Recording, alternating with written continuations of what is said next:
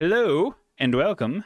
What the fuck is this accent? Hello and welcome to another episode of That's Just Gamer Talk. I am the Gamer 124. Joined with me as always is Tom Cruise Can't Lose. How are you doing today? The sun is not too bright behind you this time, so that's good for the moment at least. Oh, don't worry. It'll fix itself. The sun loves to fuck me. It'll fix itself. Oh, yeah. Believe me, it's watching the live stream. It's like, hey, I haven't pissed off Alex enough yet. Time to turn up the fucking brightness on this bitch. God hasn't been is treating you nicely right now. Anyway, I guess you want to start with what we were talking about before we started, because like we said, but just before I did the intro, we always do this every week where we have like one of the best conversations before we start the stream. It's wonderful, isn't it? I love it. Exactly. So, Powerpuff Girls. Yeah, remember that show? That's happening, or is it? Oh, it still is. Don't worry.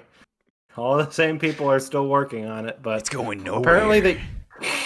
Apparently they finished the pilot, and apparently it was like so bad that the CW was like, okay, no, take it back to the drawing board. We cannot air this. I'm not so sure if you've seen some of the shit they have on CW, but for them to look at a show and be like... Don't they have Supernatural on CW? I mean, they used to. Isn't that show done, though? Is that canceled? I mean, they play reruns all the time, so hey, we'll call that on there. Okay. They also made fucking Arrow and Batwoman. Hey, anyway. Arrow was not bad, if you ask me. Its first couple of seasons weren't bad. I meant to say Flash, sorry. Yeah, Flash I didn't find interesting, but yeah. You know, continue. Anyway, apparently a couple of bits of the script were leaked online, and they are being mocked everywhere for just how shit they are. Like, legit, the parody that we came up with the last time we talked about this is better than what they came up with. I'm going to read these out for you. Are you ready for this shit? Oh, I'm ready. My body is ready. All right. It starts with Bubbles saying, "Blossom's fine. I saw her on her Insta that she has a boyfriend. I saw on her LinkedIn that she got promoted. And I saw on Facebook that she is still talks to Grandpa despite their political differences. Buttercup, coming back here is probably triggering for her. Bubbles, why? Because she's the one who killed Mojo? I mean, moveon.org. I don't know if you were watching my face at all during that, but the instant you talk about Bubbles saying, did you see on her Insta that, or what was it, Buttercup and her boyfriend and stuff like that, and right there and then, all I could play in my head was when in like Persona 5 when Yusuke goes, that was truly cringeworthy. That was all that was playing in my head. Oh, don't worry, there's still more. I know there's more, and that's what makes me. And I'm just like, who the fuck is this show for? Who the fuck would watch that? Buttercup, loss, wake up, or we'll leak your nudes everywhere. Off Bubbles' confusion, that worked on you once. Bubbles, look, we loved being Powerpuff Girls, but sometimes we wanted to be other things too. Like in Dirty Dancing, Baby wanted to join the Peace Corps, but she also wanted to be a fancy slut, and her dad didn't get it. What? Drake, emotional. Jerry Orbach was doing his best to understand. Cut to the Powerpuff Girls' home, hallway, Buttercup's room, day. Blossom heads upstairs where the bumping sound continues from Buttercup's room, then abruptly stops. Blossom opens the door and finds Buttercup in bed with Macy, the woman she eyed at the bar the night before. They just... finished. Blossom, oh god, I'm sorry. Buttercup, it's fine. To Macy, we're done, right? Macy, I'd say 6 times is enough. Oh my fucking, just make it stop, please. Just yep. Stop. Just that's, make it stop. Don't worry. Make it, it stop. Oh my god, that's, I want it. That, like, done. I feel like you didn't read the script of the show. What you did is you read a fanfic. Nope, no. Fanfics are better than... I know. It's like, you basically just read to me a shitty fanfic. Someone was paid to write this. Someone thought it was good enough. Someone thought that was good enough. Oh my god. Put into production. They apparently filmed this. Like, if you're the actors or whatever, you're like, okay, you're the actors. What the fuck? Like, you got to be thinking the entire time, this is shit. Like, just straight up. It's like, I'm gonna do this because I get paid like a lot of money to do this. But they got to be thinking, like, reading this script, especially the first time through, like, this is shit. Just straight up. Like, this is utter garbage. Wow, I don't see how you don't love this absolute masterpiece. Oh, yeah. Talking about women that we eye at the bar and Instagram. It totally fits in with the Powerpuff Girls lore. Totally. I feel like we should get far away from this now. It's so bad. Oh, yeah. That is something else. Holy crap. Yeah, that's something else. And I don't even feel like I want to discuss it anymore. Like I feel like I've said all I needed to say. It somehow speaks for itself. Yep. I don't think like... there's not a single word that needs to be said. I think it said it all. I really want them to release that though. It'd be so great. Would it though? It'd be like the fucking Room of like comic book show pilots. Like there have been a lot of shitty shows based off of other shit. This is the shittiest shit, and I want to see it.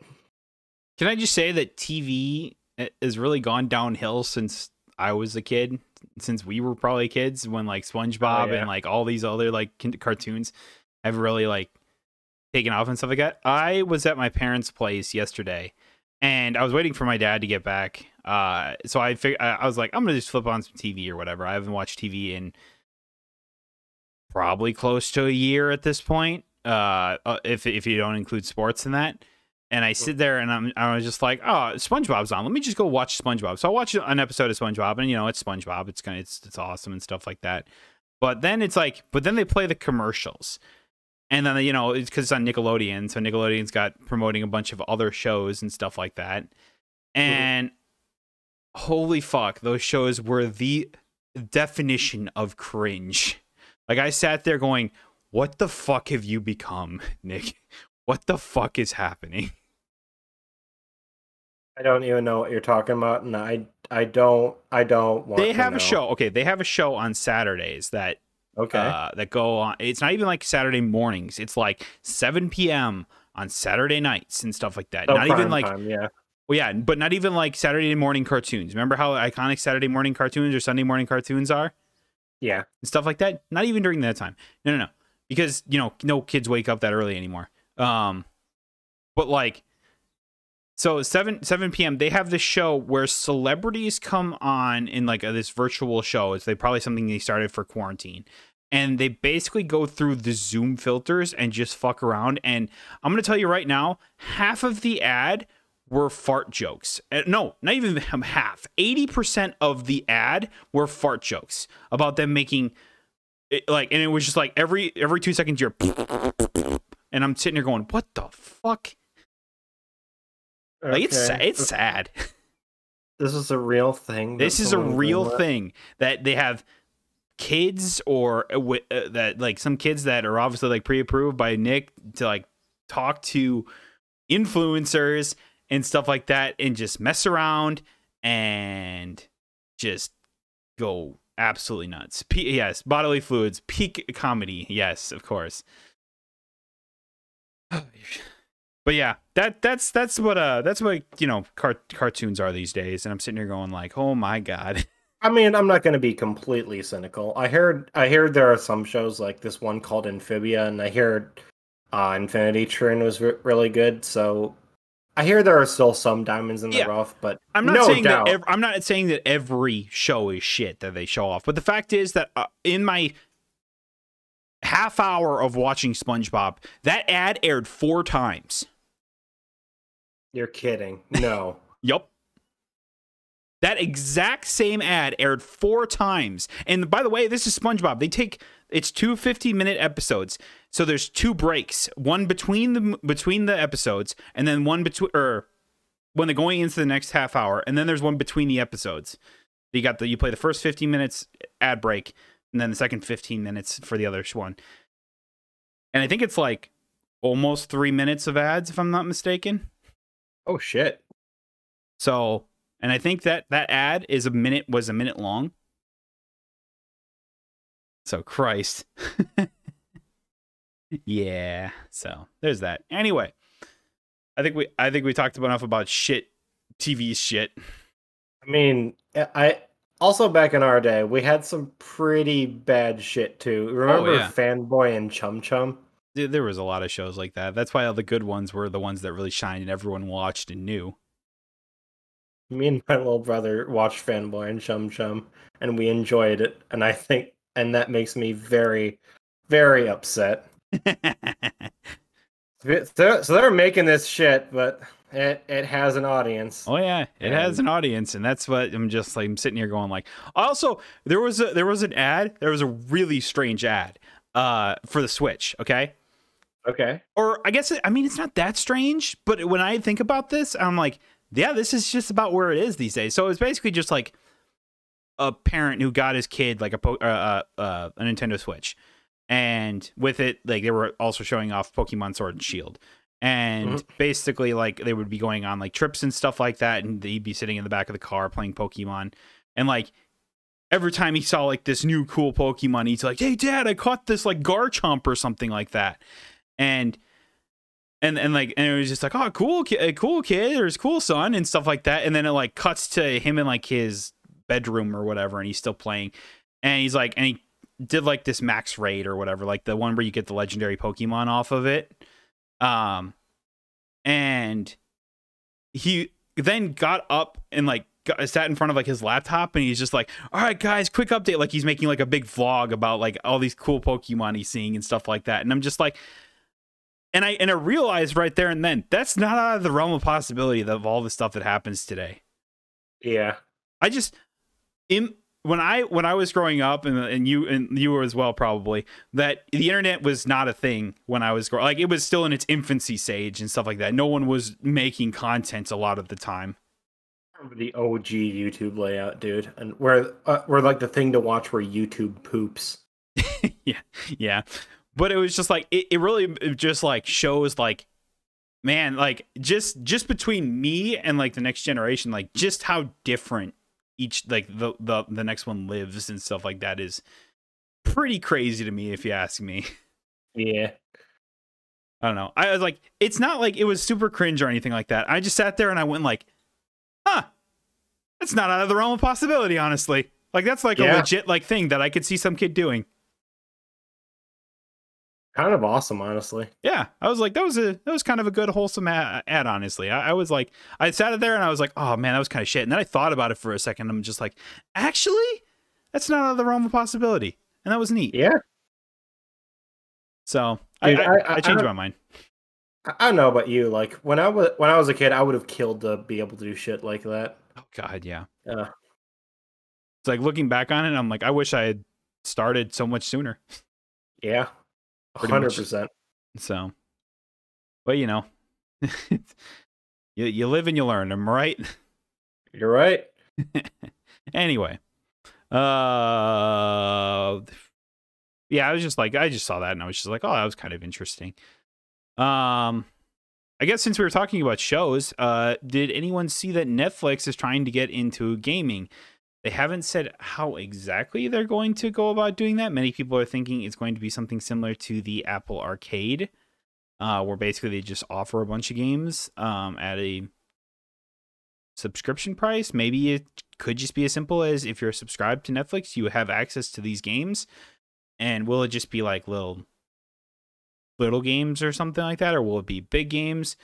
and stuff like that. And Netflix says they're looking into this because of the success of its video game inspired shows and movies like Castlevania, Resident Evil, Tomb Raider, League of Legends TV show, which hasn't even aired, and Magic the Gathering, which again hasn't aired. But there's a lot of people that are really excited about those shows, and that's why they're taking them into consideration.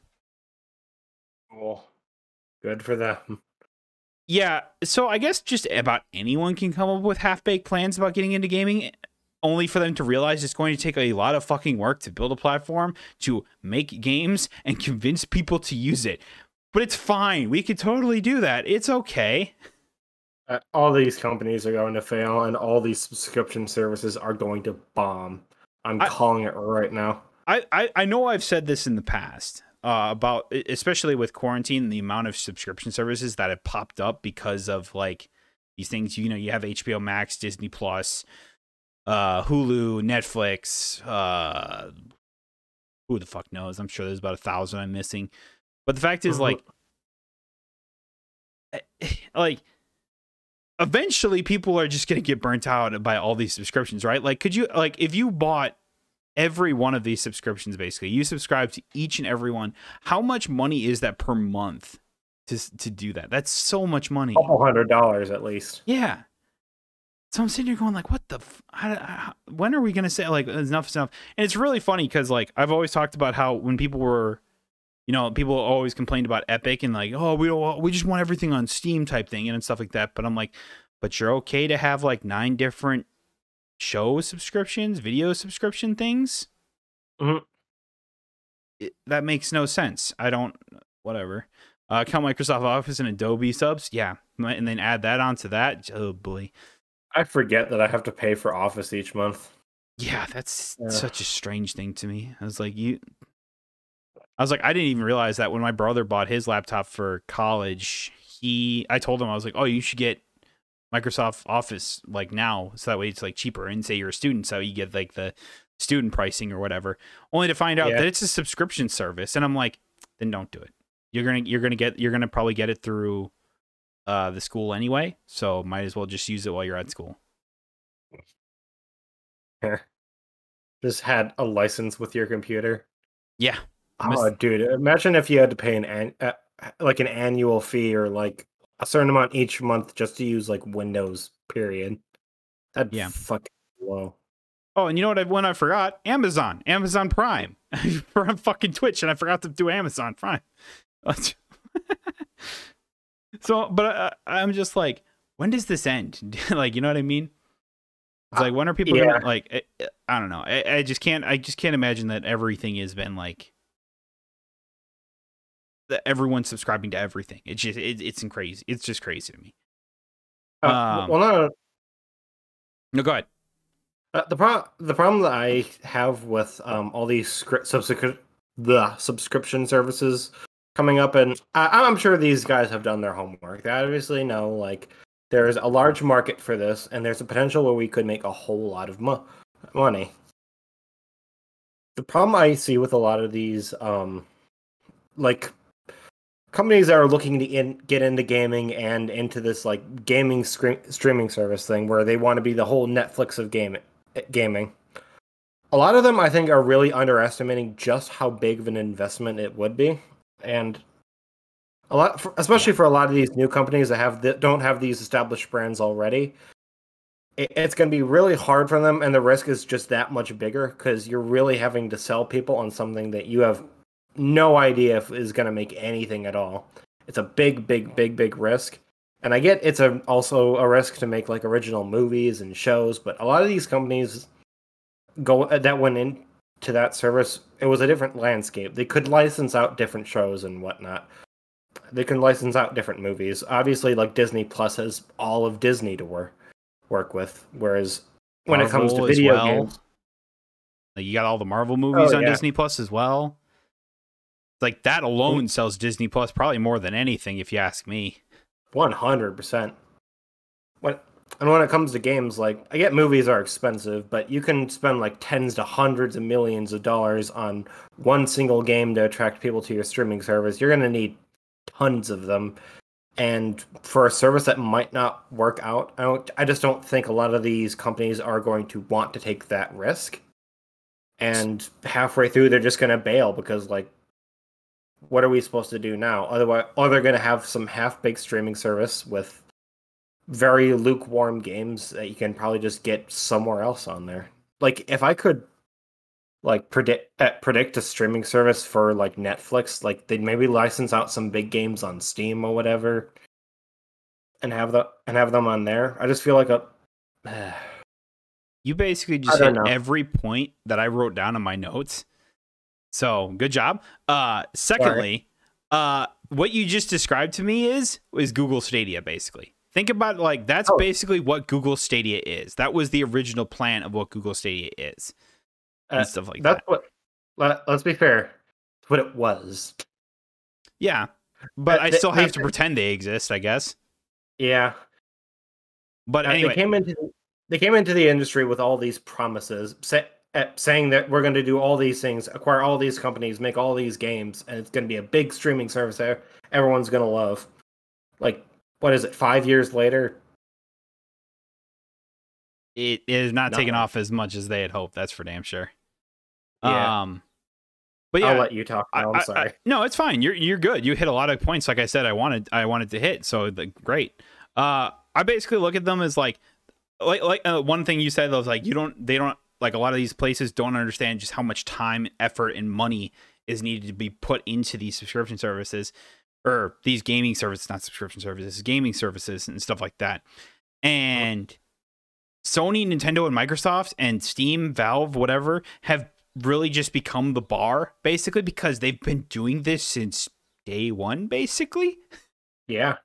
So, like, they've made the industry what it is and stuff like that. And a lot of these, like Netflix and Google, try to do, like, this half-baked thing. And it's just, we've seen the results of Google Stadia. It's less than stellar and stuff like that. And I couldn't imagine that whatever Netflix comes out with is going to be much better than Stadia, honestly.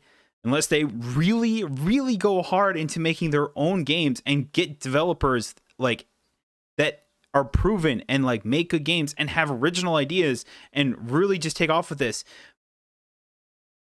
I don't see it. It'd have to be a multi-billion-dollar investment that would take years and years and years to get underway and have no guaranteed returns on. I really don't see anything like that taking off. Sorry, not sorry for being cynic, but even if they did everything they could, essentially, it could still be a complete and total flop. Yeah. It's like, what incentivizes me to go to Netflix more than Steam? What incentivizes me to subscribe to Netflix gaming services over, like, xCloud or something like that? Like, what's stopping me from going for the standard and stuff like that? And like you said, it's a tremendous amount of time and effort and money that I don't think they understand. Like, I just don't get it. I guess that because they're, like, considered the biggest of the video streaming platform, let's just try our hand in gaming and stuff like that. But I'm like, I don't think they know how much effort it takes, especially if you're going to make your own games, how much time and effort is put into making games like that. I think that's where they're going to be, like, I think that's where Google Stadia especially was cut off. Like, you can get big games like you won't be able to get Call of Duty, but like Valhalla, Red Dead Redemption, shit like that on there.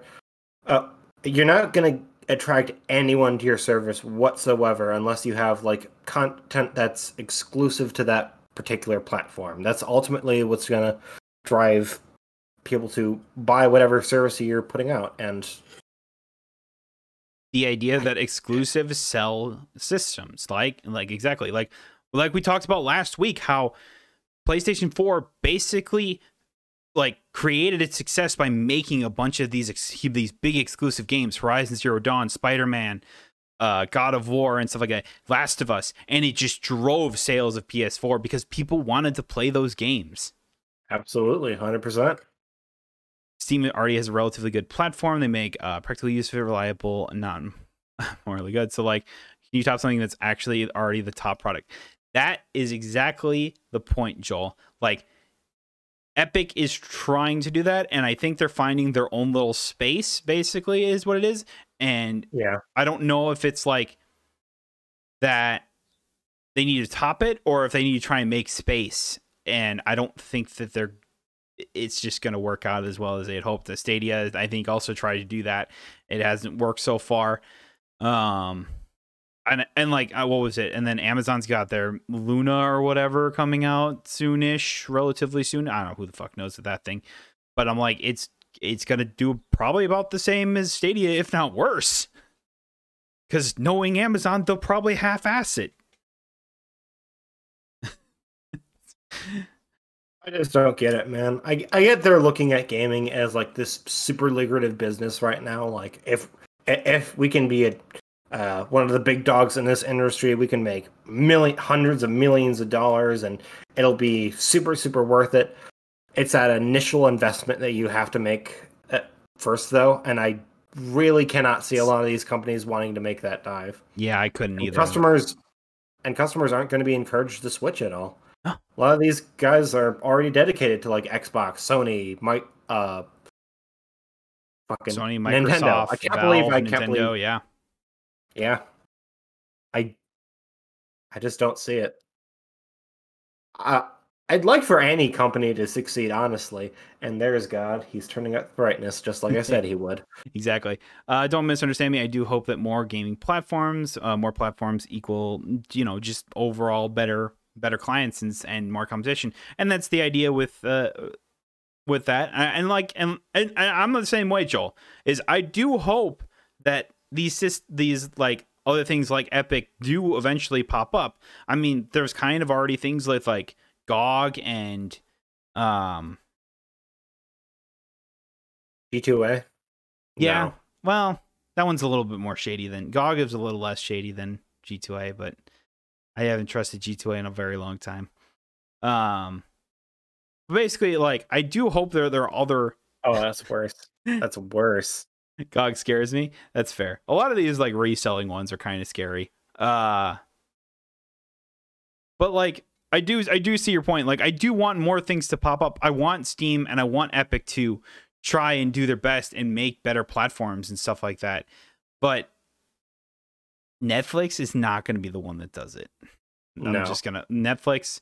Amazon probably will. Like I know they have their own client. That the only reason that works is because Twitch is so big and they offer just free games. How many people do you think actually go onto the Twitch platform, like the Twitch like gaming services, other than just to claim their free games? Probably none. Like I couldn't imagine it's a lot of people. I feel like that's the only reason a lot of people use the Epic Game Store. I don't want Jeff Bezos to invade another part of my life. That's fair. So don't worry. I'm just Google failed the rest of the world too. Man, I don't know. The whole thing will be dead within a few years. When somebody actually that understands this, that understands like this marketplace, like kind of like Valve has and Epic has started to. Then we'll see something, but like, man, is that difficult? I'm desperately to fix my lighting on stream, and it's not working out great. And don't worry about it. The sun will be down in just a little bit. Am I right? Oh, yep. What's up, Eric? So yeah, I was like, good luck to Netflix. Honestly, I do wish them luck, but I have my doubts. Godspeed, brother. Maybe you can make it work. I don't think you can, but maybe. Maybe you'll surprise us. Maybe this in like a couple months or whenever they decide to launch this thing, it's actually like kind of interesting and stuff like that, and more interesting than Google Stadia was. Please. Can I just say though, if Stadia hadn't been like a streaming services, like you stream the game off of their service and like you actually downloaded it and stuff like that, I don't think it would have failed as much as like as it did. Maybe not as much. I still think it would have failed though. I do too. I just don't think it would be a huge flop. Like as huge of a bomb. Yeah. Yeah, exactly. to be fair, though, like a lot of Google Stadia's appeal was the fact that it was a streaming service. The fact that you didn't have to download games and updates and all that. That was one of their main points of advertising. So it's like, who knows at that point then?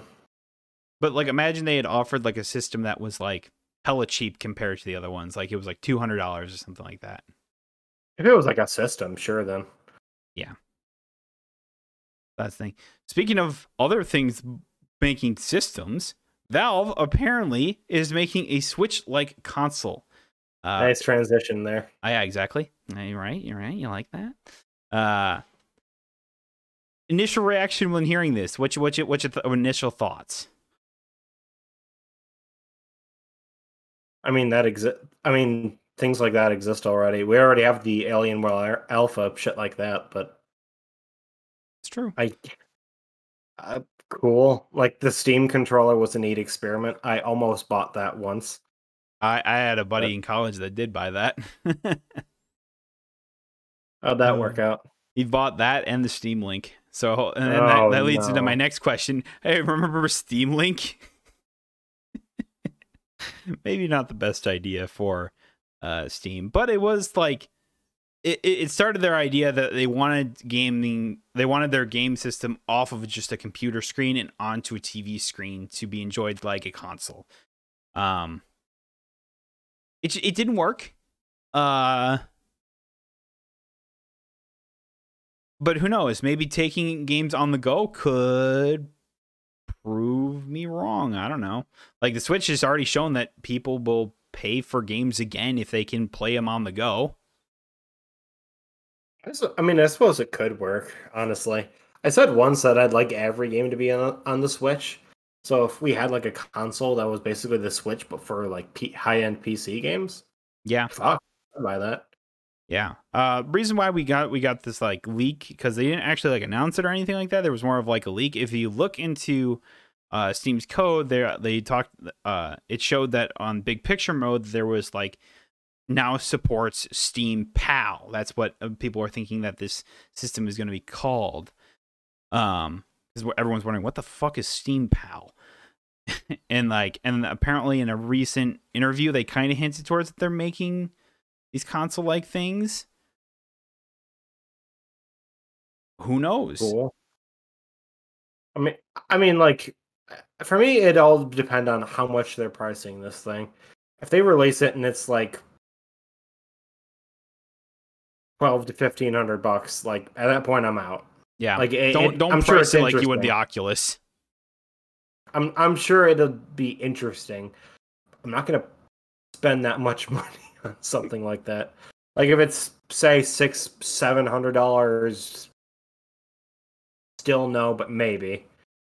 Well, but okay, let's take this and think about it more towards the Switch. The Switch is like what, $300 and stuff like that. Like obviously it doesn't have the top of the line capabilities and stuff like that. That you know most if not all the new consoles have now. What if they made something like that was a little less beefy but more portable? And they charged like $400. Well, less beefy than the Switch. Maybe like slightly more beefy, but I'm not saying like don't put like the biggest best shit in it, but like make it better than the Switch in a way. That way you could run like games decently. Look at the Valve box. At that point, I think sure I'd spend $700-$800 on that. Like, what would you say it'd be able to run? Let's get that out of the way. Like, can this thing run Cyberpunk in any capacity? Oh, boy. That's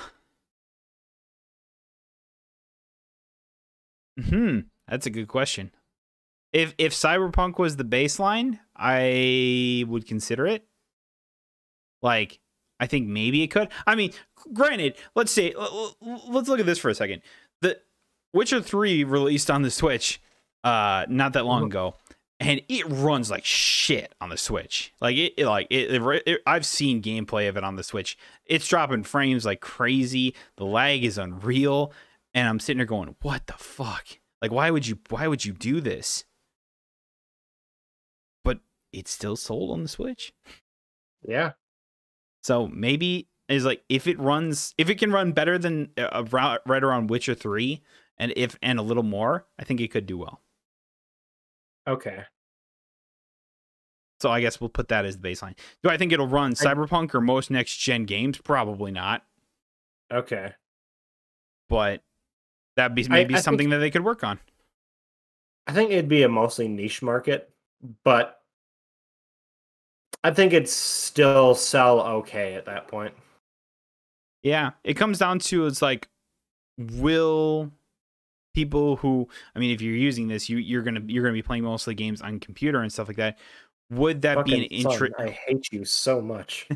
Would that be an interest to you and stuff like that? So it's like most of my games are on Steam and stuff like that. If I could play them on the go, would I? I don't know. Honestly, I don't know. I think I would. Yeah. If it's really, God, is that you? I need to find a new place to stream or reposition this desk or something so that doesn't happen. I'm legit really sorry about that. No, you're good. You're fine. I think I would. I think if I was going all in on something like that, I'd want to go like hardcore and get one of the really nicer ones though. Like this is one I think Rich from Review Tech. Rich from Review Tech USA, he has something like that. It's like a portable PC Switch-like thing. And it can run like Days Gone decently. I think I would go for something like that over something that is mostly a legacy machine. Okay. But what I would look into it at least. But okay, so obviously like the Switch has been out for years now and stuff like that. Like what's stopping me from like saying, all right, well, goodbye Switch and just switching to this? Obviously more than just like the Nintendo exclusive stuff like Mario and that's it. And that is Zelda and stuff like that. And that's pretty much it. Yep. It's fair. I think that's fair. If it's basically a If what this is just going to be a Switch with better specs that can play Steam games, the only thing that's really going to draw people away from that is the fact that Nintendo has all these amazing games that they can like put on their system. Do you know what's the future of those platforms that host games? As in, your PC performance doesn't matter. Basically, the game plays on an external server, and you're basically play watching it. Yep, that's basically what Stadia and xCloud are. And if Stadia is our first look into that, they didn't do it well. I think xCloud will probably end up doing it better just because Microsoft will put probably more money than Google did. I mean, right now xCloud is mainly proprietary, so it's just like free if you have, I think it's like Xbox Game Pass Ultimate, which I think is the right way to go about it. I think it's something that's going to be a really big luxury for the people that can like use it well, but you still have a lot of value if you can't. And when we get to that future where pretty much all of gaming is game streaming, they'll already have all that set up. They already have all the xCloud servers. They just need to set up more and shit like that. Yeah. Yeah. That, I mean, everyone agrees that's the future of gaming, right? Pretty much. And I still don't know how I feel about that, but everyone says that that's like the next big thing and stuff like that in gaming. Go ahead. I'm formulating thoughts. Okay. Like a lot of it might not be as soon as you think. There apparently was a survey there recently where more people on average said they prefer to own their games physically rather than digitally. Though, like, the Xbox had this whole controversy, like, recently where apparently, like, to play a lot of backwards compatible games, even if you have the disc, you have to download part of it or install some DRM or whatever it's called. Some sort of emulator type thing? So basically. So you're emulating the game rather than playing it on disc, which a lot of people have been bashing Xbox for. Sort of rightfully so. Because if those servers go offline, like, you've lost all your games, essentially. Yeah. Oh, that's a fair thing. A lot of people just don't feel like they own their games unless they own them physically, and we're at a point in time where even if you own your games physically, you don't really own your games anymore. It sucks, but it's just true. And yeah, only because it reaches a wide audience, because gaming always has gatekeeping where you need to have semi-good computer or consoles to run them, which is something people won't invest in. I think it's kind of, that mentality is kind of changing. I think that a lot of people are, you know, I mean, look at the next gen consoles, for example. Look at the Xbox Series X and PS5 and stuff like that. They went balls to the walls with that, honestly, for as much as they could do. Like SSDs, I didn't, honestly, I wasn't sure if SSDs were going to be in the new consoles when they originally showed them off, and I'm just like, but no, they definitely should be in them. Stuff like that. So I think that's, mentality's kind of changing. Look at sales right now, and people are buying digitally compared to physical. And that's what I was about to say, is like, is this a generational thing, basically? Because we grew up, like I said, I was at my parents' place over like yesterday, and my dad had me looking through a whole bunch of like old stuff. Look at perfection from this poor person. Fair. So yeah, if you can't afford it, then you're not going to look into investing it. If you can, I think people will. But I was looking through my old games, and I was looking through like PS2 games, Wii games, PS3 games. And I'm sitting there going like, I don't want to throw away any of these, even though some of these games are shit. And I'm just like, yeah, I liked having, like, I'm still like one of those people that I want to set up like a shelf and just have like all the systems that I've ever owned on them, or at least the ones that I still have, even if they're nice, just trophies and stuff like that. Like my PS2 trophy, it doesn't work, but I will not get rid of it for the life of me. My GameCube, I'm going to put that right on a shelf. I got SNES, stuff like that. I used to buy physical, but now I only buy digital. And that's the thing where sometimes space is a big concern, stuff like that. Like for people, especially if you have like an apartment, you don't want to clutter up your apartment with like a bunch of just cases and stuff like that. So there's that. I think it's kind of a generational thing that a lot of the older people will want to still buy physically and stuff like that, whereas the younger generation coming up is going to be like, I'm just going to buy digitally. I also think in a sort of way it could be like a collector's thing. I've seen like a lot of people just look at people who have these massive game collections and being like, oh, that's sick, I want that. Yeah, there's that too. Yeah, I only buy physical editions of games that I really like. I mean, that's why I bought Persona 5 Royal twice.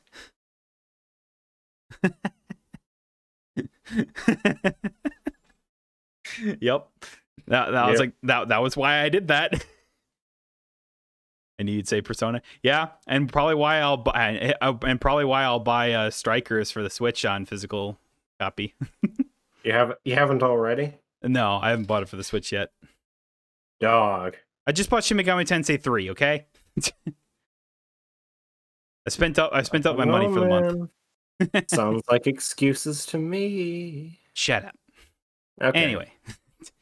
Anyway, getting back on topic. But like, yeah, I don't like the idea of physical games are kind of, in my opinion, dying, but not like dead dying type thing. I mean, that's why that Sony and Microsoft didn't just go to a hard digital only platform like everyone was kind of theorizing before they announced it, is that they realized there's still a market. Yeah. And I think, like we said already, like I think this is slowly going to fade away eventually and go into a more like all digital future. I think it's something that a lot of people are going to fight tooth and nail against, but I know I will. I don't know. And also the idea of owning games is going to become a little sketchy as time goes on as well, especially if, like, I mean, look at the Game Pass, for example. You don't own those games and stuff like that. Yeah, no. Microsoft's just allowing you to play them by subscribing to their service and stuff like that. So, and like once, if a game is removed off Game Pass, you would have to buy it to play it. That's correct, isn't it? Yeah. I mean, It applies to things that are outside of Game Pass too, and those are the things that really sneak up on you, and that's really what really irks me. Like, you remember the game Battleborn, right? Yes. I paid full price for that game when it first came out because I thought it looked cool. I can't play that game anymore. Nope. I actually really enjoyed that. I had fun with Battleborn. I spent my $60. I can't log into my account. I can't play the campaign. They just took the servers offline, so that game's unplayable now. There's a whole community of people on Reddit that are like miffed about that. And I decided like to go back and play OG Destiny recently, and I was just thinking like, if they ever feel like they're spending too much money on these servers and just don't want to support them anymore, this game's going to basically be gone forever. Like, there will come a day where people will never be able to play the original Destiny anymore because it's completely dependent on being an online-only game. Mm-hmm. That's the thing with like these games as a service games as well. It's another reason that people have kind of really thought is like, is this a good type of game model and stuff like that? Yes, it provides like almost unlimited amounts of content in a way by constantly adding stuff to it, but it's like eventually the game will be unplayable. Like, you literally can't play it.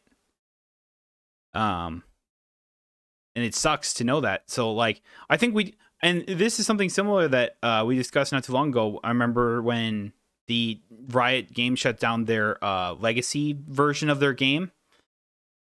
Stuff like that. We talked about that a couple weeks ago, I'm pretty sure, that they wanted that someone was making a version of the game that was from like 10 years ago. And just because people want to play it. And like, look at WoW Classic, for example. Like, that's another good one. It's like people wanted to go back and play the original classic WoW and stuff like that. And that was actually a case where they actually got what they wanted. But like, eventually it's like, I don't know how many people still play WoW Classic anymore, or if they're rolling out updates. Is it going to come down to that games like will just have to like developers will just have to remake games again if people want to play those old type of games? I guess so. Like, for the games I just mentioned, it'd be as easy as just like creating another server for that game. Like, you have all the game's already there. You just have to turn on the on switch again. Yeah. But I don't know if that's something that a lot of developers want to do. But unless they see money in it, they just aren't gonna. Yeah, that's a big thing. Unless there's not money in them, I don't think it'll happen. All the time, games are getting harder and harder to preserve. It really fucking blows too. Yeah, that's part of the digital craze, the games as service craze. It's the nature of the beast. Yeah, it is very. It'll be very interesting to see what happens when that does. When more and more games like these, like the Destiny, if they ever shut off Destiny 1, whatever happened and stuff like that, or if whenever they decide to kill Destiny 2 and then move on to 3. So, I mean, Bungie has a 10-year plan for that, so you know they're going to make at least one or two more games, probably. Probably, yeah. So, I'm surprised they've honestly stuck with 2 as much as long as they have. Well, there's a huge community behind it. Yeah, I figured eventually they'd want to just go to the next one, especially with the next-gen consoles out there. I would assume that they wanted to go and hit up like newer graphics and maybe even slightly different things. But I mean, maybe they're probably working on it right now as we speak, but you know. Yeah. In the next few years, I think we might see something. Oh yeah. Anthem had a 10-year plan. That's true. Anthem did have a 10-year plan. It wasn't a good 10-year plan and is now dead. That's what makes me worried. Halo also has a 10-year plan. Yeah. Infinite. But in the case of Bungie, is like they kind of proven that they're already pretty successful and there's a big community around it, whereas Anthem is like, we have a 10-year plan and we don't even know if the game is good yet. We don't even know if like the community will like it. At their own E3 conference, there was like, this is Anthem, this exists, we're going to make this game. It's going to have a 10-year plan. It's going to be like third-person Iron Man Destiny, and y'all are going to love it. I think my brother and then me, all the Bungie employees collectively went, oh, that sounds cool. I wonder who's making that. Anyway, now fucking fuck. As I agree, BioWare, yeah. Fuck, yeah. Who's making that again? Oh, I fucked up that joke. Damn it. It's all right. I'm bad. But I think me and my brother were looking at that, and they were talking about it, and like it was the year they were going to launch. And in the E3 conference, they already talked about the first DLC pack, and I'm like, whoa, hold the fucking phone here a second. You were not even released yet, and you're talking about what's going to be in your first DLC pack. Slow the fuck down. Like, you're clearly going too fast. Oh, man. But yeah, we got really off track of where we originally were. Where it was like the Switch-like console for Valve. Yep. Who knows? Is the answer to that one? It could work out very well. Honestly, this one's very much of a toss-up to me. It could very well work. I think we need to learn more about it first before. Yeah, I want to know more, and like I've said, this is purely speculation from code written inside Steam. And subtle hints dropped by Valve employees. So yeah, we could talk about. So I'm about to blindside you with something because a new piece of news came out while the podcast was going on Twitter right now. Dude, what? From PC Gamer, the next Sony game to be released on PC just got apparently revealed. Okay. And it's not what I was expecting at all. I was expecting like Ratchet and Clank or some shit. But no, it's Uncharted 4 listed as an upcoming PC release on Sony Investor Report. Maybe this is in response to them not making a new Uncharted game and pulling resources to make Last of Us Remastered. I guess. I don't know. I thought they would release like fucking the Nathan Drake collection for Uncharted 4. That'd be nice, considering that it's like that's all the Uncharted games pretty much. Yeah. Well, except for 4. Yeah, that's why I said it's most of them. Yeah. So it's interesting that they just go, hey, here's like the newest one. You don't know what's going on in the Uncharted series? Too bad. Sucks for you. This kind of leads me to believe that's what they're going to do. It's going to be kind of like the Master Chief Collection, but for Uncharted. I mean, if they did that, I think it'd sell like fucking wildfire. I think it'd do well. I've never played any of the Uncharted games. I just know that people really like them. They're really good. They're like Indiana Jones, the video game. Nice. Uncharted. Oh, yeah, that's definitely a weird one. Well, I guess since we're on the topic of Sony's going to have their state of play focusing on Horizon Forbidden West as of this stream tomorrow. Hell yeah. So, what are you hoping to see from this? Because apparently they're showing it's going to be about 20 minutes, and about 14 minutes of it will be gameplay.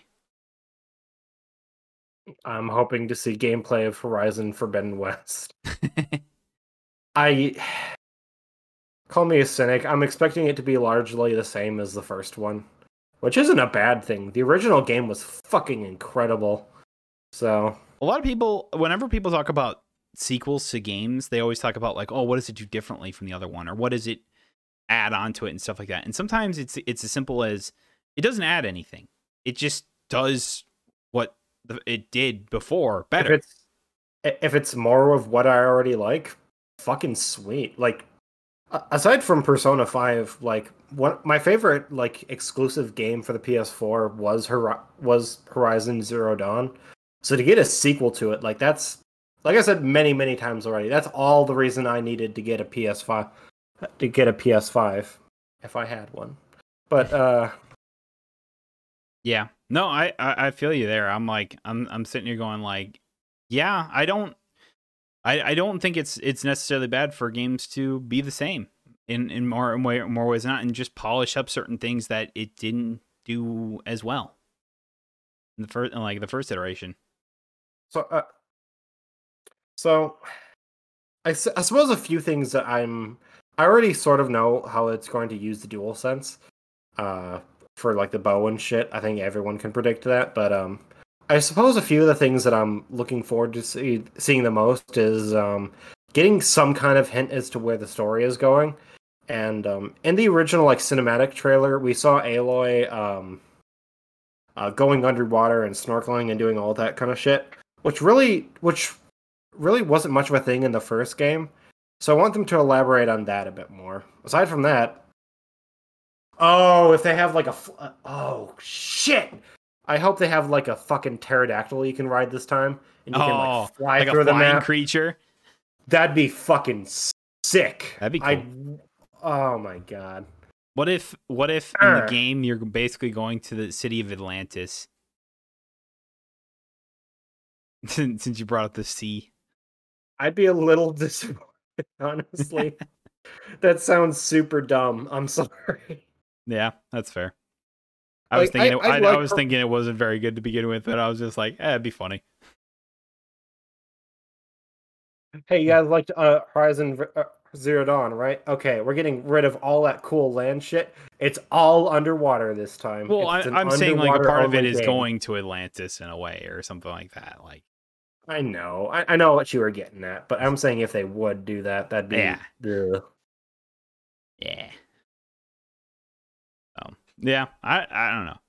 It'll be good. I think it'll be a good time for this. So I guess next question for you, considering that Sony isn't going to do an E3 conference this year, will this be how they highlight their games going forward and stuff like that? Like, are they basically taking the Nintendo route in this, where it's like they have like, remember like last year they had like Pokemon Direct, or I guess earlier this year they had the Pokemon Direct, they had the Mario Direct last year and stuff like that, just to highlight certain franchises in there and stuff like that. Like, is Sony going to do that for their first party games? Yes, I agree. Yeah, too much water. A 0 out of 10 IGN. It generates a ton of buzz. It gets a lot of hype. It gets a lot of attention. They don't really need to even advertise that game at that point. They don't need to buy big venues or shit like that. Like, I see no reason to deviate from what they're already doing. Yeah, so why would they? Yeah, I agree. Like the Ratchet and Clank state of play, I'll be fair, wasn't the best, but it was still really cool. We got to see more of Ratchet and Clank. We got to see more of Rivet. We got to see more of what that game was. I think that's all they really needed to do. I think a lot of Sony's games honestly speak for themselves. Usually very pretty. They play very well. Just being able to hear from the development team, getting to see how the game's going to play and what it's going to look like, really enough. Yeah. It's very nice when you put it like that. I was like, and then it's like they're basically just taking the page out of what Nintendo is doing and stuff like that. Yep. And honestly, it's moves like these that could like really and here's the thing. I was like, I like E3 as much. I like E3. I like having these big gaming things and stuff like that. All these sort of things happening. But I also like that. Well, I also don't like that it's just like, oh, we have like this one big gaming event and then that's it for like months on end and stuff like that. It's nice to have like kind of it's spread out from here and there, where it's more like evenly spread out across the board. You get a bunch of news all throughout the year. Yeah, I agree 100%.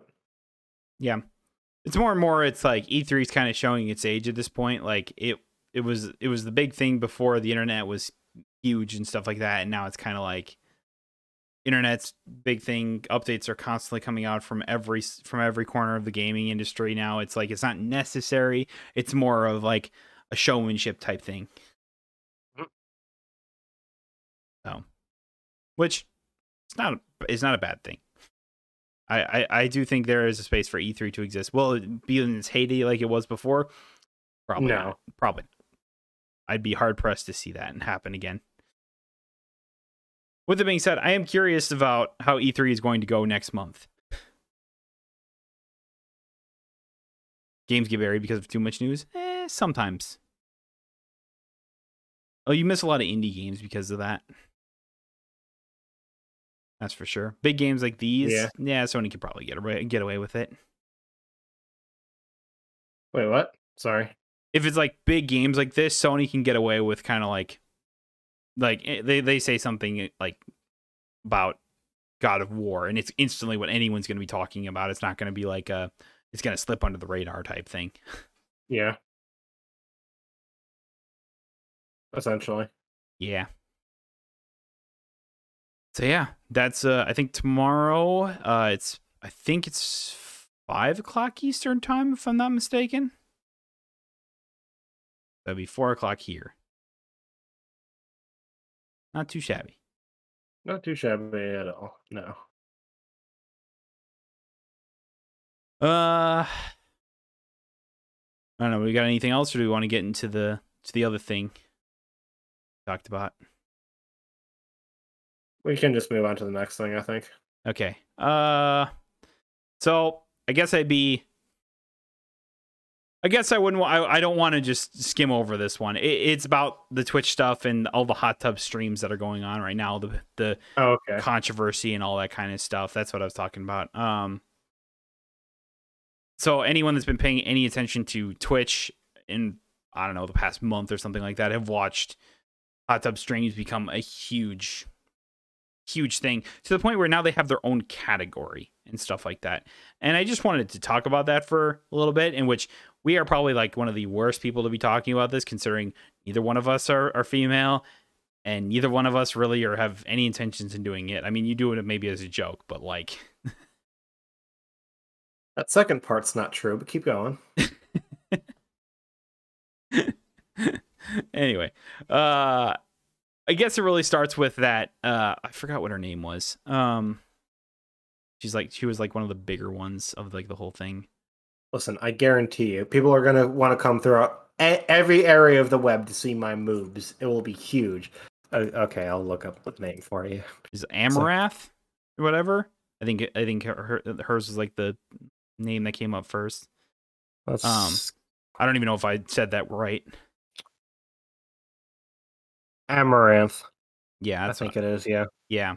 So basically, I don't know if she started it or whatever, but she was like, she's like one of the top ones when it comes to it. It's what you'd expect and stuff like that. They're playing games and you're sitting in like a pool, like an indoor pool or something, out like a little outdoor pool, and she's sitting there in a bikini and stuff like that, and you're sitting here going like, okay. Sure. And a lot of people are up in arms about this and stuff like that, and are just like, well, you know, how can I compete with that? I'm like, well, you're not going to compete with that, first off. And second off, do you even want that kind of like that crowd and stuff like that? But it becomes an interesting topic of like, what is Twitch basically? What has Twitch become, and where did it start? I was having this discussion with my brother a few days ago, and we were talking, and basically it's like Twitch was Justin TV to start, which was just the general streaming services, mainly for vlogs and stuff like that. It then turned into Twitch, which focused majority on gaming and stuff like that. That's where it kind of hit its stride and stuff like that, where it started going off and stuff like that. And it's continued to focus on gaming, but like, and now it's like there are other things than games. I mean, look, we're streaming this on Twitch right now. We're not playing games or anything like that. I mean, yes, it's a gaming type podcast, but it's different and stuff like that. It's not like we're playing games or whatever. And it rides that line of like, should this be legal and stuff like that? And it's not like, or like, should Twitch allow this type stuff? Oh. Illegal. I mean, yes, it's legal, whatever. Should Twitch allow this? I mean, it's not against the TOS. Technically, it's not against the TOS, but it really makes the difference. I think other thing people are getting banned for the reason is the hot tub streams. Yeah, I mean, Twitch is definitely okay with it. They made their own category for hot tub streams now. I mean, it's not too dissimilar from a thing that happened just a few years ago with titty streamers and Pink Sparkles and all that. Yep. Like, it's really up to the moderators of Twitch to really decide, okay, are we prepared to call this porn or not, essentially? Well, I don't know if it's... But, it comes down to who's your audience and stuff like that. And, like... horny dudes that want to look at titties. Well, yes, that's obviously... I'm going to be very blunt when I say these things. That's the audience that are going to these streams. They're not going there because they find you funny and interesting. That is why they're there. But okay, so big ol' sorry, not sorry. So when I say that, and obviously, like, you know, I guess you can't really fault a good-looking girl to do that kind of stuff and like that and make a living off it and stuff like that. You can't necessarily fault her for doing that. If she wants to do that, I will never do that. If she wants to do that, then go for it. Absolutely, 100%. I'm just being honest. I'm not trying to slut shame anybody. Yeah, I want to make that very clear right now. Yeah. Then what again? Then what do we call porn? Where's the line? That is that's a good question, Joel. And so it started off with that, like that happened and stuff like that, and something we actually talked about last week happened originally. Remember that brand safety score that I talked about last week? About that's right. Yeah. That hit her channel hard. She lost all of her ad revenue basically for a month because I heard about that, yeah. Because that score that I talked about last week hit her and she lost all of her ad revenue, and she goes, "Well, what the fuck am I doing this for? And if I'm not getting, you know, money for it," which is fair.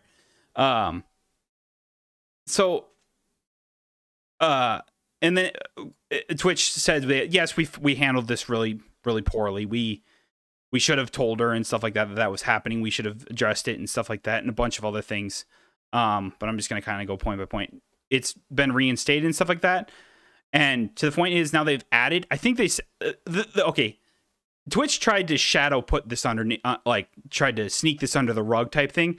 They've recently added a bunch of tags to games. When you go live to stream, there are a bunch of tags now. They've added a bunch of tags that you can put with your stream. Like with this one, for example, when I go live with this podcast, I put the tag gaming news underneath it. So that way anyone that's looking for gaming news can look it up and watch and stuff like that. And that's partially why tags exist, for the content creators to help people find them.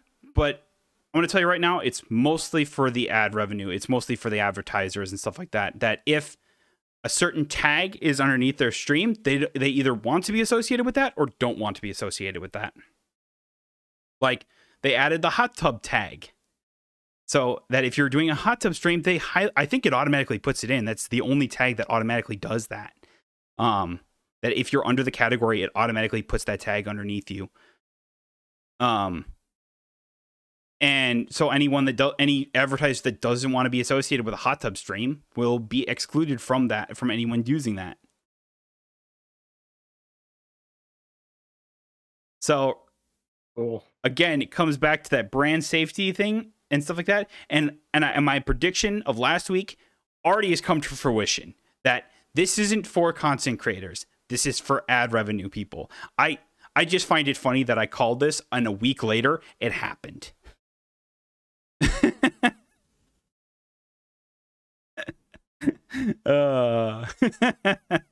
Anyway, so going forward in that, Twitch started to address, you know, like what is obviously, like, they have set guidelines of what is sexual content.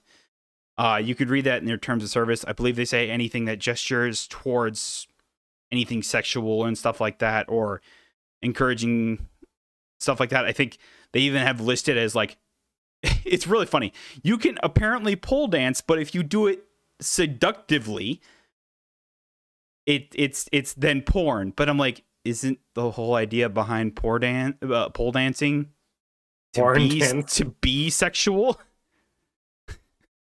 Yeah. Well, okay. Some people are like, no, it's exercising. Which, again, then comes down to, like Joel said, where's the line and stuff like that? Because that's very ambiguous. Not necessarily. It's also a sport. Okay, I'll take your word for that, I guess. I guess. Most of the time, if not 95% of the time, it's probably something sexual, is all I'm saying. That's what we're calling sports now. Wonderful. I'm glad that's where we're at as a society. We're pole dancing as a sport. They buff as fuck. I believe you. Anyway, getting back on track, it's like they have what they call I have to look super like they have what they call like just really important or like what am I trying to say here? Like they have small guidelines of like what is sexually explicit content, what is okay and what is not okay for them to do and stuff like that. They've listed it as like I think it's like if you want to like I think it's like there is a way for like women to stream topless, but they can't like they have to have their nipples covered or whatever and it can't be see-through or anything like that. Like I know I've seen some hot tub streams where they're like painting themselves as they're doing it, but they have like covers over their nipples, but it, and stuff like that. It's something else. I'm gonna tell you what. Yeah, I'll tell you what. Yeah, exactly. But it's like it rides that line of like what is okay or like what like how far is Twitch gonna go to like outstretch into a wider audience and stuff like that, and like. It's not like Amazon needs more money and stuff like that, but clearly they like the money that hot tub streamers take in. Okay. I see where Joel's coming from. Look at that absolute Chad. Pole dancing like the king he is. There you go. And stuff like that. So, and then what was it? I saw in a recent post they addressed it. They addressed that. What is it that be like if general attractiveness, if someone finds someone attractive, it doesn't necessarily mean that it's sexual content and stuff like that. Like women and men, it's not just women, but just because women get a majority of it doesn't mean that dudes couldn't also be there. Is Twitch actually making money? Yeah. I mean, every subscriber, like every person that subscribes to a person's channel, Twitch takes half. Twitch takes half of that revenue. So if there is a bunch of incentive, I've seen hot tub streamers that they lock their, I didn't even know this was a thing, by the way, that you can lock your stream behind, like you can't watch the stream unless you're subscribed. I didn't know that was a thing. I mean, I'd never use it, but I've just found that was interesting. It makes sense that that's a thing that they're using. Oh yeah, I know people will pay for it. Oh yeah, and of the ever popular femboys. And every time that somebody clicks on somebody's channel and stuff like that, an ad usually plays unless you're subscribed and stuff like that. Mm-hmm. So that's ad revenue right there. Twitch is banning artists for drawing boobs. Is that porn? Exactly. Is this real realization of human body? Again, this is all things that this is not an easy thing to honestly police. If you really ask me, it's like, no, you're asking Twitch to go forward and say like what is okay and what's not okay type thing. We're trying not to show bias towards either gender or something like that, or like either man or female and stuff like that. Like obviously.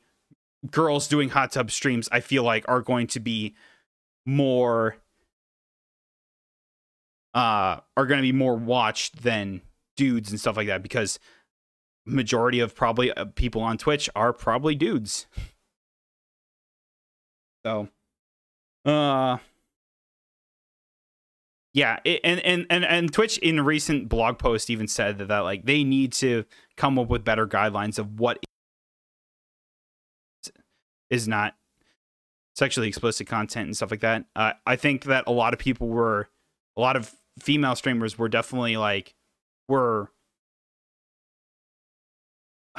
kind of like caught off guard. This isn't the first time it's happened. It was, I wouldn't say, like, I'm trying to like, basically it's like, I think they were kind of happy to see that Twitch was like, just because someone finds someone attractive doesn't mean that it's necessarily sexual content and stuff like that. And but I can't help but and I know I've talked about this before with the whole thing with booby streamers a couple years ago and stuff like that. But probably not, maybe or maybe not on this podcast, but I don't think on this podcast, no. That's fair. I think I've talked about it before. Maybe I probably talked about it with you before, just not on this podcast. But basically, it's whenever I looked at back at the time was with booby streamers and stuff like that, there was two really important things that I always noticed about when that happens, is that when you look at the average size of a person's webcam in the games, you watch an average dudes. I clicked on a bunch of different guys ones, and it was some decent sized webcams, I would say. I don't think it takes up too much of the screen type deal. And then I clicked on a female streamer's one that she's covering a third of the screen. And I'm sitting here going what the heck? That's you're sitting on so much of the screen. I mean even more than that. The game would be way down here, and the rest would be their fucking room. Yeah, and that's why I'm saying I think on average I said the average was about a third of the screen or whatever. Yes, there was obviously atrocious ones as that. And yeah. What you also notice is that, and I get that the webcam usually sits on top of the computer monitor and stuff like that. But I'm gonna tell you right now, I sit pretty in line with the damn thing. It's not really tilted down or anything like that. But holy shit, the amount of really tipped down webcams and then very low cut shirts for women and stuff like that. And I'm not saying that they can't wear low cut shirts, but boy, can you tell me that they're not trying to sell themselves sexually for that. And the question becomes is, does Switch allow this? And basically saying yes, but now we're all asking ourselves, what is okay then? What exactly is okay? And that's what Twitch needs to figure out here. Because, the whole idea behind hot tub streams was already was a loophole in the system, basically, because initially the terms of service was when it comes to attire is wear what you'd wear going to any place. So if you go into the gym, you would wear gym clothes and stuff like that. So people decided if I want to wear swimsuits and stuff like that, I'd have to be at the pool and stuff like that. So let me just put a pool in my room and there. That's my pool attire. That's how it all started and stuff like that. Not wrong. And I was you're not wrong. Yeah, that's very fair. But then it comes down to it comes back to Joel's point: is what is porn, what is too sexual and stuff like that, and is there okay with that? Says this dude, I'm not sure about girl streamers. Don't shame booby streamers. I'm not trying to shame them. I'm just saying there's an enormous amount of difference and stuff like that. With them in the end, watch streamer for the personality games and for nothing else. Exactly. Absolutely, yeah. I there's a lot of female streamers that I watch that aren't booby streamers. I absolutely know that's not all what they do. That's obvious. Oh yeah. And I want to make that perfectly clear. I'm not trying to shame them and stuff like that. I can't help but notice differences and stuff like that. That's all I'm trying to say here. It's and maybe that's what they want to do. And stuff like that. I'm not saying that they shouldn't do this. In a weird way, I almost commend them. I mean, they're out here making that money. If I was in their position, I'd probably do the exact same thing. Yeah. Chasing that bag, yo. But this is why I do not envy Twitch when it comes down to figuring out these guidelines. I really do not envy them. I was considering doing OnlyFans pick. Exactly. I don't know. I've been going to this platform for what's going on 9 years now. Yeah. And I get that, you know, this isn't just a gaming only platform and stuff like that. Like, it is definitely it's an own platform, but like, you can't tell me that Twitch doesn't focus gaming and stuff like that. And now they're just like, now that they basically have secured the gaming streaming market and stuff like that, they're like, okay, well, let's start letting other things go by and stuff like that. Like there's art, and then until about the DMCA apocalypse happened, there was DJ streams and stuff like that. So I'm not saying that it can't exist. It's just like, they've kind of gotten away from their focus. Yeah. I don't know. Look, if people want to watch booby streamers, hot tub streamers, fine. If they want to spend money on them, fine. I'm not going to shame anyone for showing what they got and stuff like that. Like, if I was a dude with like, who's just jacked with like a bunch of abs and stuff like that, and people were like, oh yeah, I'd watch you do like a hot tub stream. Fuck yeah, I'm getting in a hot tub. Dude, you'd have great tits. You can make it work. I mean, I've seen like bigger dudes like mocking it basically. And yeah. And yo, I'd have a baller OnlyFans. It would just be me in hot tubs eating Cheetos and beating the shit out of lions. I would be the OnlyFans king in like a week. Hey, babe, want to see me beat the shit out of this lion? If I was a guy with boobies. I'm on an eternal quest to make extinct all lions as I beat the shit out of them. I'd fight a lion. I'd be good at fighting lions. Yeah, and that quarantine is hard. Yeah. But it's like, I don't know. I like I said, I don't envy Twitch in trying to police this or even figuring out guidelines for this. It comes down to, it's like, and it's very interesting because like a lot of people tend to think, especially when you see like these headlines and like news things and stuff like that, that people are always like, oh, look at what's happening on Twitch. You have these hot tub streamers and like you have these girls parading around in dance and like ditzy like bikinis and shit like that. Our kids are just like losing their mind and stuff like that and losing their innocence and stuff. And I'm like, shut the fuck up. This is not for kids. Then watch what your kids do online. Exactly. And it's just like, and you actually look at the average age for a Twitch streamer and stuff like that. Mm-hmm.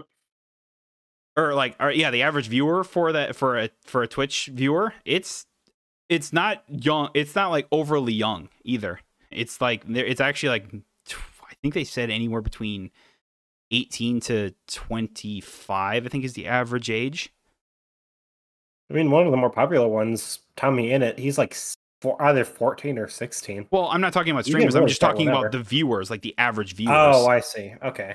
Yeah. I know I said Twitch streamers, but I meant viewer, like the people watching streamers and stuff like that. I also know that streamers are getting a lot younger too, because, you know, like 14, 15, 16-year-olds are starting to stream and actually getting a following, which is good. By the way, the new Dead by Daylight RE collab, I saw a little bit of what was going on there, but it's neat. That's a whole nother conversation entirely, though. Like, parents today, are just so uninterested in running and raising their own fucking kids and expect the world to do it for them. It's disheartening.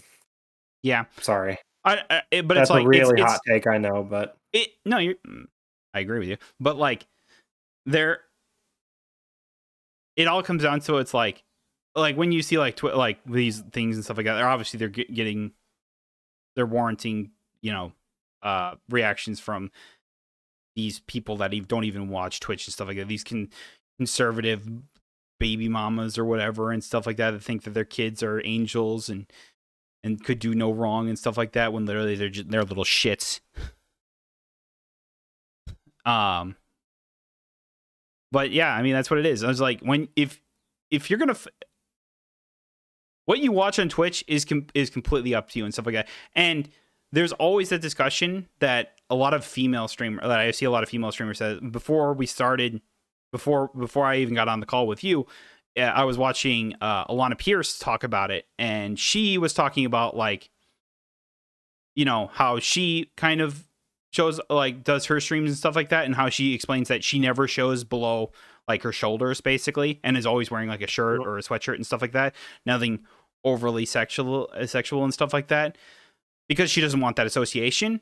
But she also talked about, like, well, and, like, people always ask her, is like, is this a good or bad thing for you and stuff like that? And then she goes, it doesn't affect me. I'm not a part of that.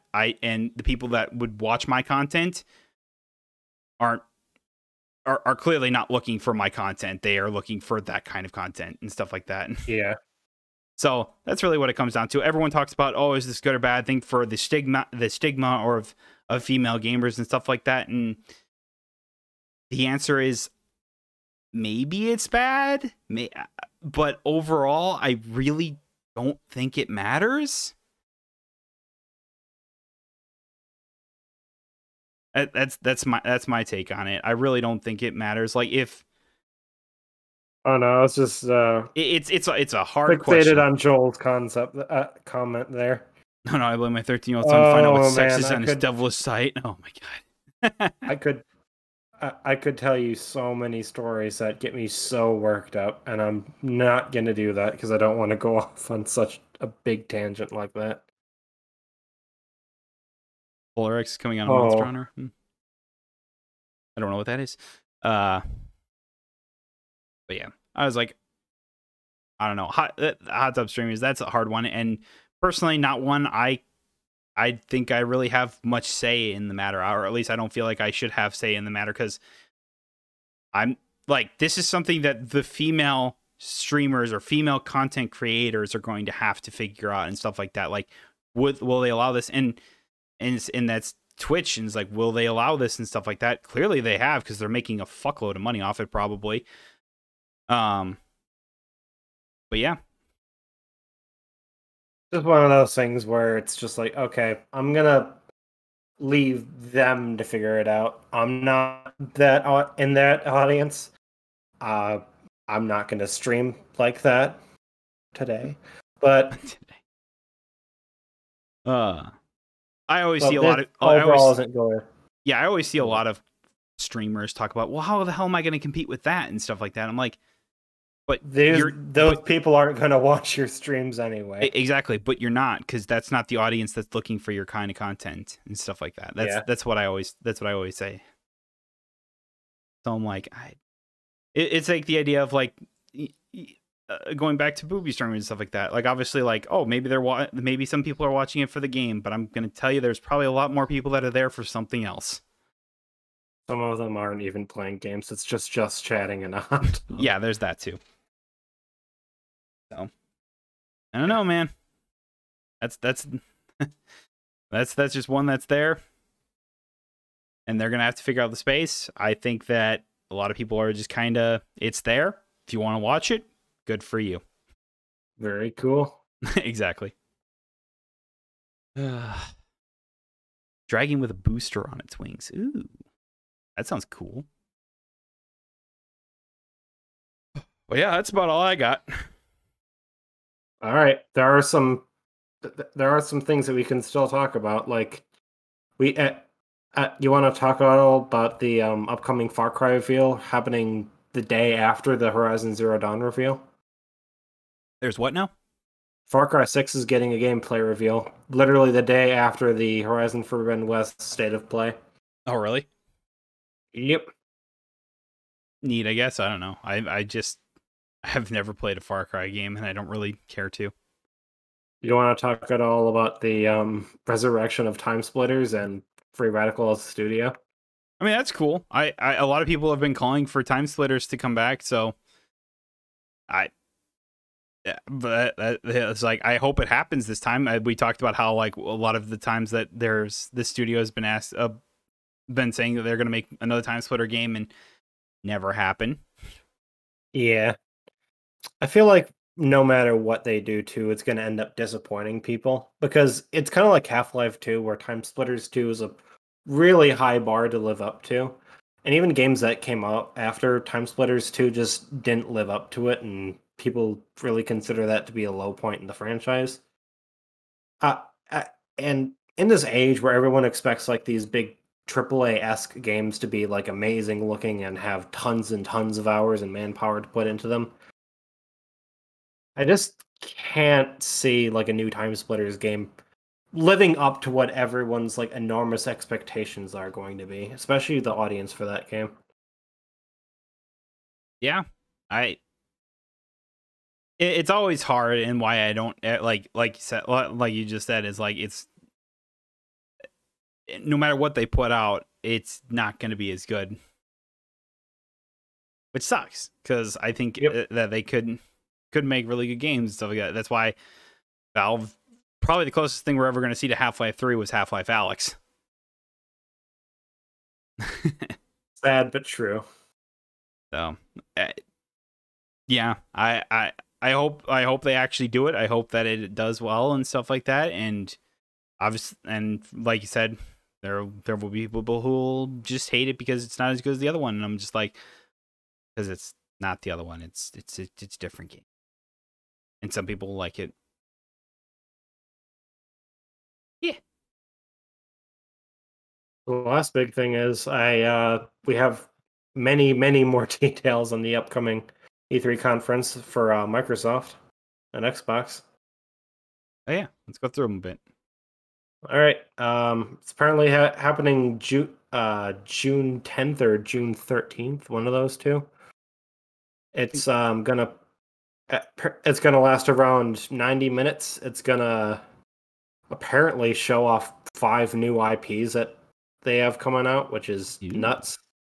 And based on the teaser image, it looks like the 3 main games they're going to showcase are going to be Forza, Halo, and Starfield.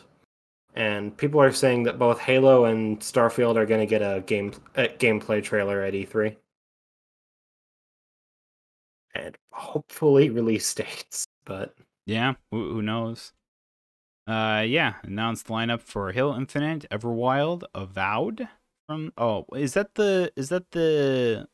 That's a Skyrim game coming from Obsidian, yeah. Yeah, from Obsidian, because it said Obsidian Entertainment. Perfect Dark. Forza, Starfield, and Elder Scrolls 6 potentially. I'm just saying that if we do see something from Elder Scrolls 6. If we do see something from Elder Scrolls 6, what the fuck is it going to be? I doubt we're going to see anything. The main 2 things that I'm expecting to see again are Halo and Starfield. Those are the big ones. When Starfield was like last seen in like what, 2018? I think it's been in production since like 2016 though. But when was the last time we saw like anything about it? I know we saw like the one trailer or like the one little teaser. I think it was like 2019 at that point then. Is it 2019 or 2018? I forget. It was one of those two. The only reason I say Starfield is here, I'll show you the image that I'm looking at.